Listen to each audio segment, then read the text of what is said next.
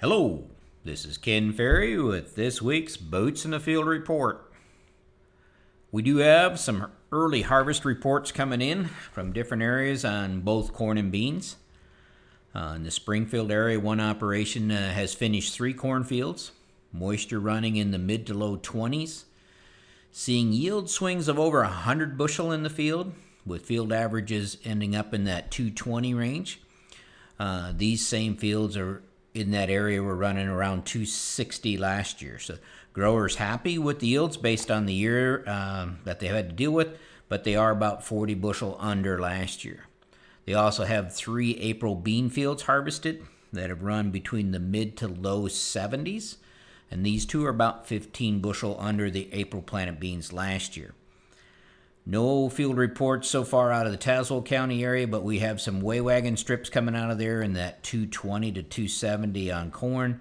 No reports there on beans. Uh, in the Streeter area this week, uh, but no harvest reports coming out of there either. Some reports coming in from that droughty area uh, to the north and east, running in that 95 to 140, 45 bushel range this will continue to be that area um, of rough yields going forward from here. A lot of that corn's in trouble.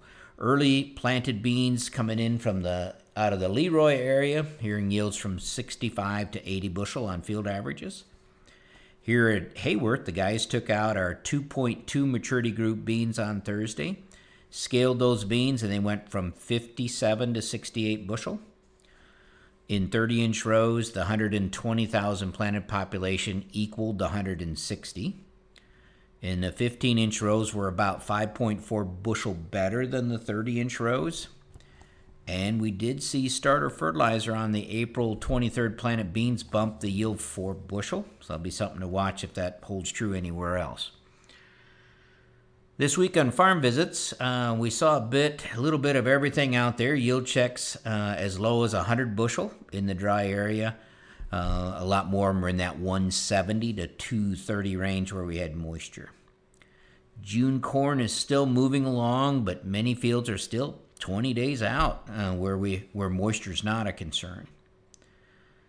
This week in the dry area, and we're talking basically up in the Gibson City, going east and north. Um, uh, those fields up in there, a number of the June fields did go ahead and die before they made black layer.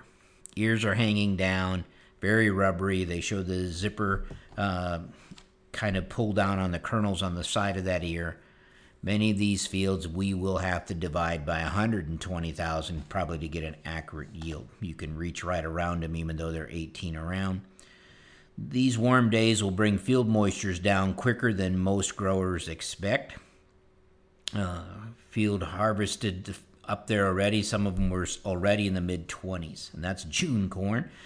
Uh, with these fields, though, drying uh, will, when we talk about premature death like this on the corn, the drying function uh, will be more based on daytime temperatures and humidity than it will be days out in the field. So we've had some pretty good drying days up there with these fields, um, again, we're still going to have to worry about standability issues and stuff like that. The stalks died prematurely and they are going to come apart on us. Pest teams should be focusing on coming up with harvest schedules uh, for fields based on standability.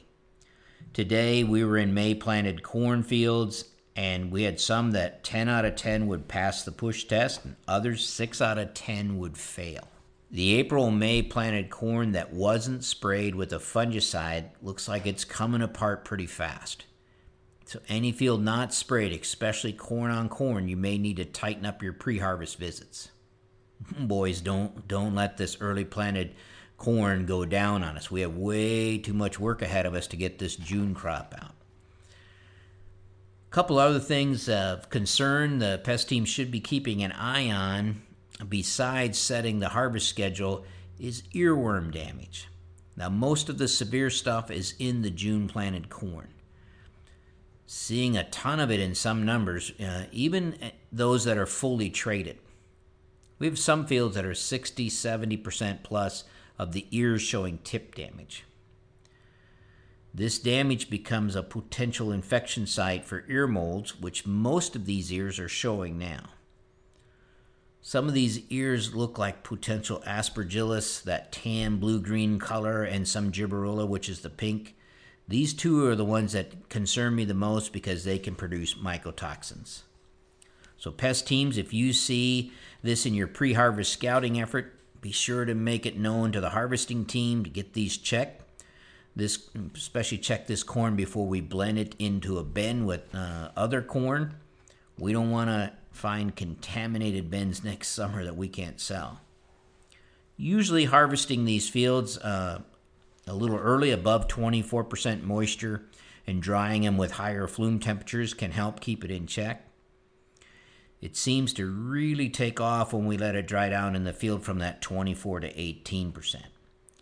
You guys in the droughted area are especially going to have to look out for this. If in doubt, send it to town. In the beans, pest teams need to continue to focus on the pod feeders, uh, especially in the seed beans. So as these fields start to turn and drop leaves, leaf feeders become pod feeders. While you're out there, keep an eye for rootworm beetle in the fields. Uh, most of the fields have been pretty sparse with rootworm beetle this year. I do believe uh, they've stayed in the June corn. Now, with that said, this week we did find another corn on corn field that showed rootworm resistance to traits uh, in the Clinton area. Another area of concern we'll have to address by the management teams sooner or later, and sooner is better than later. What is our plan to fix the sins of spring?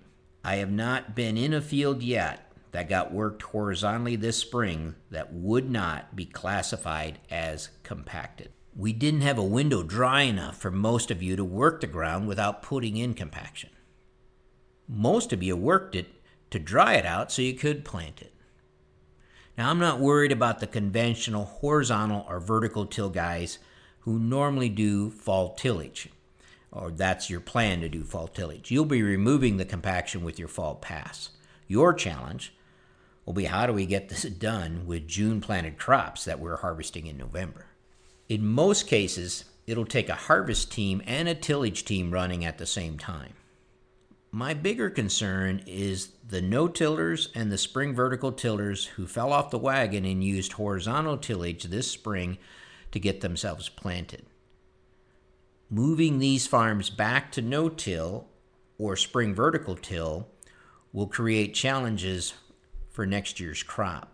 We have to come up with a plan to get these fields back in a vertical format.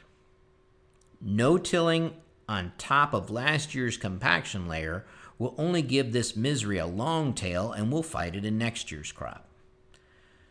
The same goes for preventive plant takers with where guys are using the shallow high speed disc or a soil finisher for weed control. These layers not managed will drag that misery of 2019 forward. Many fields are three to four weeks out from harvest. So, as a team, come up with a plan now on how you'll clean up the sins of spring. While cover crop may be the answer for some, November harvest doesn't bode well for seeding and getting established a big enough cover crop to make a difference. Many of you are talking about more corn next year due to price outlooks, especially in the preventive plant takers, where you won't have to fight the carbon penalty, the disease pressure, or the allelopathic issues of corn on corn. I agree, these preventive plant takers would make a good place to expand your corn base, but trying to plant into sterile seed bed on top of this year's compaction will bite you in the butt. Now is the time put your team together and figure out what that plan's going to be, how we're going to manage this out there. Now is not the time to take your foot off the gas. We have to take this thing to the finish and put it behind us so we can start with the full potential next year. We knew this was going to be a fight from the finish when things got derailed this spring. But this is nothing we can't handle. Make a plan, follow the plan. That's why you get paid the big bucks, or so they say. Don't forget, call in the fields as you knock them down. Our crews will get them tested. To stay up to date, check out our website at croptechinc.com and subscribe to our podcast, Boots in the Field Report. Keep her safe, keep her moving.